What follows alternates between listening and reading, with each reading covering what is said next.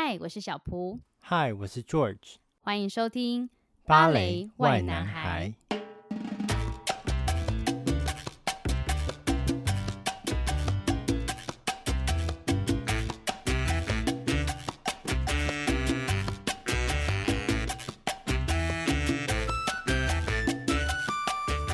各位听众，大家 work from home 或者是居家防疫还好吗？相信大家就是防疫期间应该追了蛮多剧。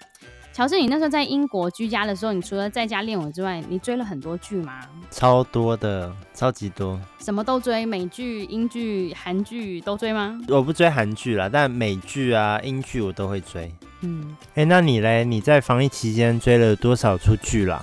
啊，因为我很忙，所以我最近我只看了《亚森罗平》一季五集。你知道《亚森罗平》吗？有听过哎、欸。它是法剧，然后再讲现代都会的侦探故事，我觉得蛮好看的，推荐给你。哇，你好高级哦！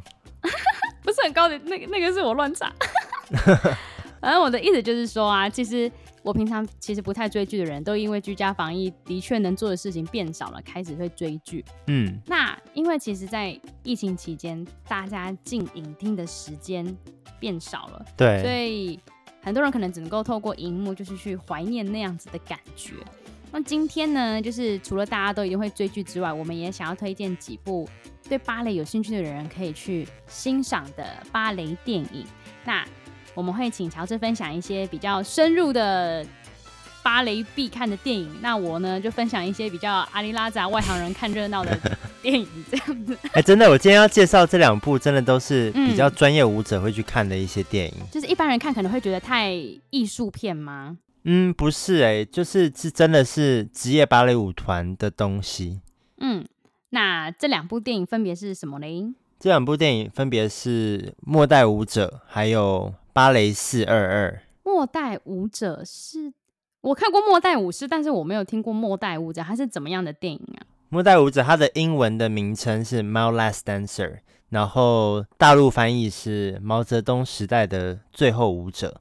哦，他就直接拿毛泽东的毛，毛就是就是指毛泽东，是不是？对对对对对。嗯，毛 Last Dancer 对，然后这是真人真事改编的，所以就非常的非常的真实。然后他请来的舞者也是真的在舞团的首席舞者来演这些角色，所以不会是一些还要找替身什么的，是真的就是来真正式的舞者。对对对，我刚刚就是临时抱佛脚来那个维基一下。他是根据李存信的自传来拍摄，嗯，而且在那个时代啊，我看他是二零零九年的电影，他耗资了两千五百万美元，哎，蛮厉害的。对，他蛮多钱砸下去拍这部电影，他们飞了北京去拍，然后还去了美国。嗯，那他的故事主要是在讲什么啊？为什么你会特别喜欢他的故事哦？就是在讲，因为他的故事在一九八一年呢，啊，然后李存信他是在。中国北京舞蹈学院当学生，然后突然有休斯顿芭蕾舞团的团长，他就来了北京，然后看到他以后，然后邀请他来到美国进修三个月。所以他跳的很好，很有天赋嘛。对，然后在他回国之前，就是回中国之前，他决定留下来，因为他觉得他在这边可以跳的比较自由，所以他比较喜欢这里。嗯，但是在一九八一年的那个年代啊，中国的官方对对对叛逃，他们解读为叛逃，所以就造成了轰动，就是两边的驻领事馆都是非常就开始这边吵架啊，然后反正他就被 拘留了二十一个小时。反正就是有这些中，对啊，反正中间就有一些这样子的一些问题，嗯、然后什么老布希跟邓小平还要交涉啊，然后说什么中国政府允许你留在美国，但是什么很遗憾，我们中国失去了一个儿子，然后可是你现在只剩下了自己，失去了祖国，失去了人民，你再也回不去了，等等的话，对。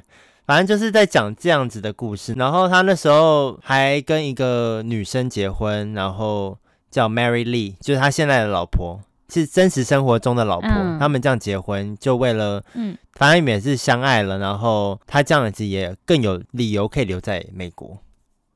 反正在讲这样子的故事。所以他到现在都还是在美国就对了。没有，他现在是呃昆士兰芭蕾的艺术总监。哦，但总之他就是一直在国外发展这样子。对，但是现在因为他的地位越来越大，所以呃，反正中国也开放了，所以中国对他来，中国也非常的骄傲，有这一号人物，有开始软化这样子，不会去强调你已经是洋人的宝贝了，不可以再踏上我们祖国的陆地这样子。对，但是我想要分享这个电影的目的是因为我其实有一个故事想要跟大家分享，就是我那时候很白痴，我那时候在考。在英来英国考一间舞蹈学校的时候，我就跟我妈两个人，嗯、我们就坐在学校的大厅，我们就在等准备去考试的那段时间。然后我们就坐在学校的大厅，然后我就想说，哎、欸，妈，我们一起看这个影片。嗯，然后就开始看这个电影，然后就看一看看，看到最后哭了，在学校的大厅哭了，很感动到哭。你说追梦这样子，因为你也正在追梦的路上。对，我也是在追梦的路上，但是重点是他在这部电影，我没有想要破梗，但是什么？但我就想要讲一下最后，就是最后一幕是他妈妈从大陆飞过来，嗯，美国看他演出，嗯、然后呢，然后还最后还被邀请上台谢幕，然后他看到儿子的第一句话，就是他已经好久没看到儿子了，嗯、他看到儿子第一句话是。儿子啊，你怎么穿这么少啊？幽默温馨的结尾，对，因为芭蕾都要很，然后穿的很紧，然后很少，对对，贴身展现线线条。他妈看到吓到，然后就说：“儿子啊，你怎么穿的那么少啊？”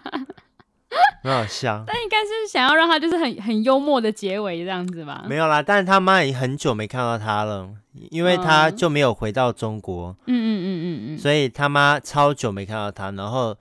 他第一次看到他妈的时候，竟然是他妈坐在台下，然后看他演出，然后我在这一幕就哭了，然后我妈也是红着眼眶，然后在学校大厅那边流眼泪，是有一点投射自己吗？有一点点。有一天你在台上，然后你妈妈会在台下，那你妈在想说，有一天我的儿子也会在台上，我会在台下，然后但是你妈妈也会想说，但是我不会问她说为什么穿这么少。我妈很懂那个职业，对对。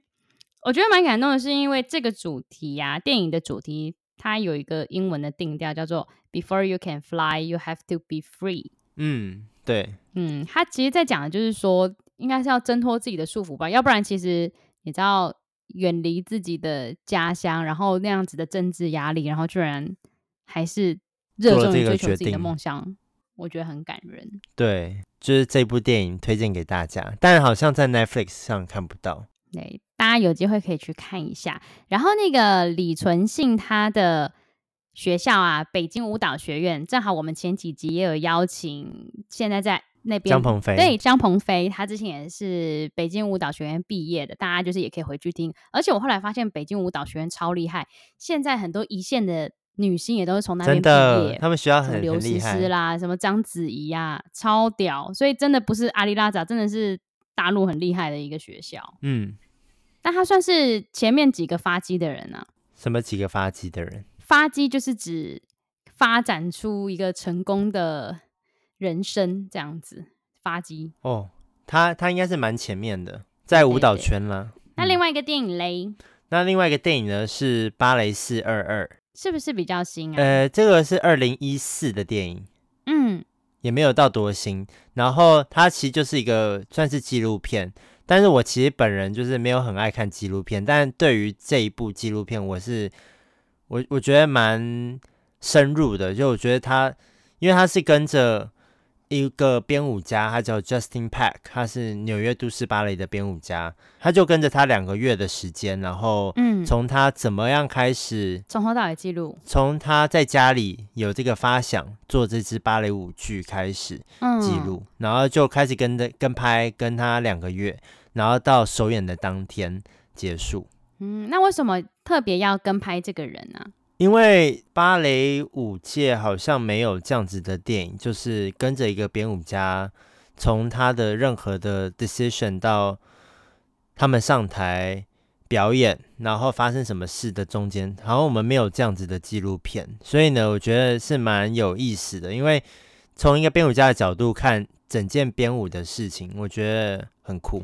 那你觉得看完这部电影有帮助你更知道编舞家在接触你们之前在想什么吗？会，你会比较知道他内心的想法，然后他每个动作，或者他回家花了多少时间，再重新看了今天排练的影片，或者是他在跟舞者工作以后，他还要跟服装师，他还要跟灯光师，他还要跟音乐老师，或者是管弦乐团说，哎，你那边可能要加重拍多一点点，让我们的整个。舞者跟音乐配合起来更澎湃，嗯，所以他其实不是只有跟舞者有沟通，跟很多方面的部很多部门都有做这些沟通，那我觉得就蛮特别的。因为观众来看演出的时候，可能只会看到舞台上的样子，但看不到我们背后付出的努力，嗯，所以我觉得有这个纪录片是蛮蛮真实的，揭开神秘面纱这样子，对。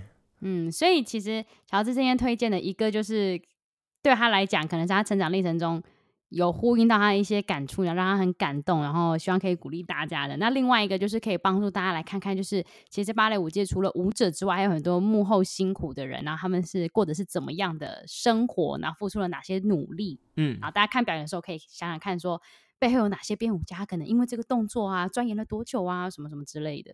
对，而且我要先讲为什么他叫。芭蕾四二二，因为它是纽约都市芭蕾创的第四百二十二支芭蕾舞剧哦，所以就是从零到有，跟着它如何诞生就对了。呃，就是这第四百四十二支芭蕾舞剧是从零到有，嗯，所以就是其实看的人就可以真的完全就是看完之后，应该可以消弭所有的。问题像之前我都会问乔治说啊，要怎么发想啊，要找谁啊？所以呢，他们回去要干嘛？对，看完之后整个大解密，对，一句问问为什么都不用问，大解密。嗯，对啊，我所以就是，而且你还可以看到纽约都市芭蕾舞者工作的样子，而且他们比较私下，像是有点像 vlog 的感觉，嗯、就真的是很亲切的记录着他们。问编舞家，哎，那这边动作要怎么做？或者是，呃，这动作直地这样对吗？你知道，就是这些比较私密，然后平常观众看不到的问题，一般人看不到的啦。对，嗯，那你觉得举一个你印象最深刻的桥段？我觉得最深刻的就是他们要准备首演，然后每一个人在幕后的那个兴奋的那个感觉。你说那种整个情绪氛围跟那个整个。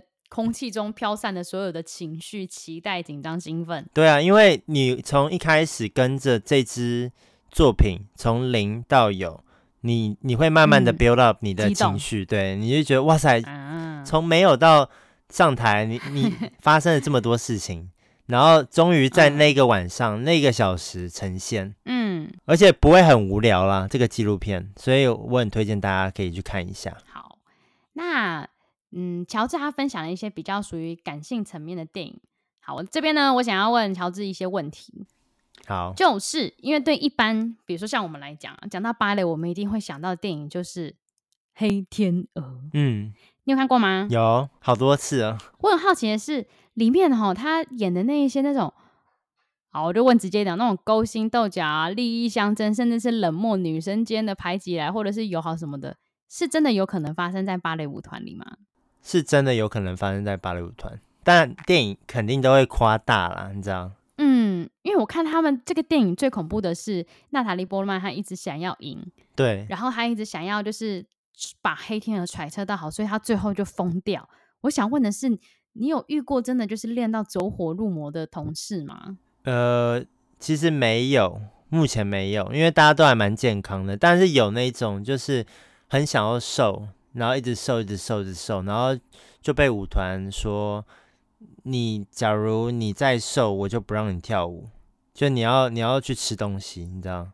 你要休息。”是因为他们怕他是因为有法规，还是社会舆论？他们会担心哪一块不让他再瘦？他们比较担心他们的，因为舞者就想要一直追求最好，那他们也想要他们自己的身体是维持在最棒的状态。那肯定就会一直狂健身啊，不然就是狂骑单车啊，嗯，就固定的单车啦，对啊，嗯嗯嗯，飞轮，可能就想要一直想要瘦，飞轮，对对对，嗯，我觉得蛮好的，因为如果是以前的时代，搞不好没有人会阻止这件事情。真的，现在都是提倡就是健康，然后 positive，然后 mental health。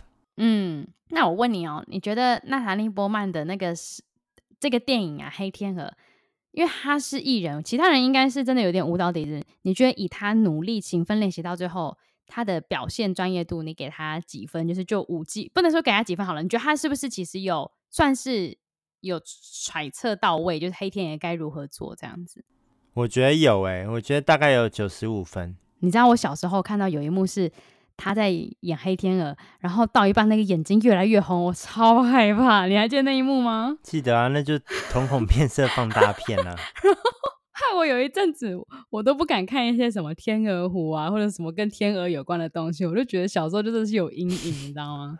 而且最后，可是就是要夸大啦、嗯。我知道，就是一种艺术性啦。啊、但是最后他那个澎湃到自杀，我真的觉得哦，小时候我是国小时候看，因为那时候就完全不懂说。为什么会有人开心跳舞，然后跳一跳就自杀？就是你知道，还没有办法做一些太那种大人的烦恼的连接。那种对对，所以小时候是觉得它是惊悚片。哎、欸，我跟你讲，你刚刚你刚刚讲说他的舞姿，你觉得我打几分？你知道他是有替身的吗？我猜应该是有吧，因为要要不然怎么可能真的完全照他在筹备的一两年间学会所有芭蕾那些专业的东西，然后又不会被芭蕾圈骂。是真的有，就是是 Sarah Land，然后那时候还有制造出新闻，因为好像没有 credit 他，没有 credit 那个芭蕾舞者。哦，这个不应该，这个不应该，因为你用人家的身体去拍电影，然后竟然没有脸放别人的，对啊，没有标记。其实我额外讲，其实很多替身长得跟本尊真的都很很像哎，然后都很帅，很像啊，你就觉得好现实哦。为什么红的是？就是另外一个不是你，然后明明另外一个人 又会打又正，然后 就是输给那个原本的，真的，嗯嗯，好，那我另外一个推荐的呢是呃，我以前国中看的，它是它不是 Step Up，但是又像 Step Up 有一个是什么？是皇家对决的皇家对决。好，但是其实我我先讲一部就是以前很蔚为风潮的电影，叫《Step Up Two》，嗯，是吗？对对对，就第二集的时候超帅，就是男女主角在雨中跳舞，然后男生就是放到那女生胸口面前，然后女生就是那个胸口蠕动的，好像模仿 CPR，你知道那一幕吗？那一幕，但好久了，这个电影我还会配音，我还会配音，来，嗯嗯嗯嗯嗯，不去，什么鬼？哎、欸，这很久哎、欸，这个电影超久的了，二零零八年是不是？哦，我国小的时候，那时候多红啊！那时候国中的时候，学长姐模那个复制那一段的时候，哦，台台下学弟妹尖叫，然后那个旁边教官脸都绿了，因为他们觉得这动作很煽情。这是成果发表是不是？就是圣诞晚会啊，很好笑哦。哦，那、啊、为什么会那么想推荐这一部电影？很好，就是我就很喜欢这种很很很很商业化的这种很拔辣的片啊，就那真的很好看，因为你知道那个年代很流行的就是一定是要很酷炫的女生，很叛逆，然后很不羁，就 What's up，、嗯、就 Fuck you，怎样干嘛干嘛的。然后呢，她一直觉得自己在街头装逼很酷，然后就突然间被抓去练习一些，就是去启发他的创意之后，他发现他可以融合这种。就是那个年代很流行这种发现自我潜能的电影啦，然后再来是我真的觉得里面的舞蹈真的太帅了，然后那个电影之后超多人真的都疯狂在学跳舞，大家学街舞吧，不是跳舞 啊？对对对对，街舞街舞，但是因为我记得他是去学芭蕾舞，是不是啊？我觉得有一集的有有一个有一集的 Step Up 好像是芭蕾舞跟对对对对对对，就是那个就是那个想起来了，对，嗯。然后就是就是在演一些如何芭蕾舞配合街舞，我觉得蛮酷的。但现实中是不是比较少这一种芭蕾舞配街舞的表演呢、啊？也是有，而且近年来越来越多。嗯，就是迎合，哎，就是跟上潮流吗？就有点是跨界结合。其实我觉得蛮酷的，因为这样子可以让外行人会对芭蕾用一种更不一样的眼光哈。对。而且我觉得会让大家会喜欢芭蕾，甚至搞不好会导一群人去真的去看古典芭蕾这样。真的假的？你觉得会哦？我觉得会啊，像要不然为什么韩国最近那个电影很夯？哦，对，也是啊啊，就是帅哥让大家去看芭蕾啊。大家听到韩剧就会就很想看，不是吗？呃，对，这个韩国政府娱乐业产业推的不错。对啊。那其实基本上对我来讲，跟芭蕾有关的，就是差不多这两系列。但是其实坦白讲，我小时候哈看的第一部真的跟芭蕾有关的是那个芭比系列的《胡桃钳娃娃》。哎、欸，那个很好看呢。我前几天才看了那个，就为了做功课，然后看了一个芭比系列的《天鹅湖》。你觉得怎么样？你给几分？我觉得还不错哎，但我不知道他那个。芭比是怎么跳芭蕾的？他的动动画是怎么设计的？因为他那些舞步是真的是芭蕾的舞步，还蛮还蛮酷的。因为我从小没看过这种东西。哦，小时候看那个芭蕾，觉得多多多屌啊！那个胡桃钳娃娃看得如痴如醉，你知道吗？然后还觉得啊，哎，我坦白讲，我想学芭蕾，真的就是从那个。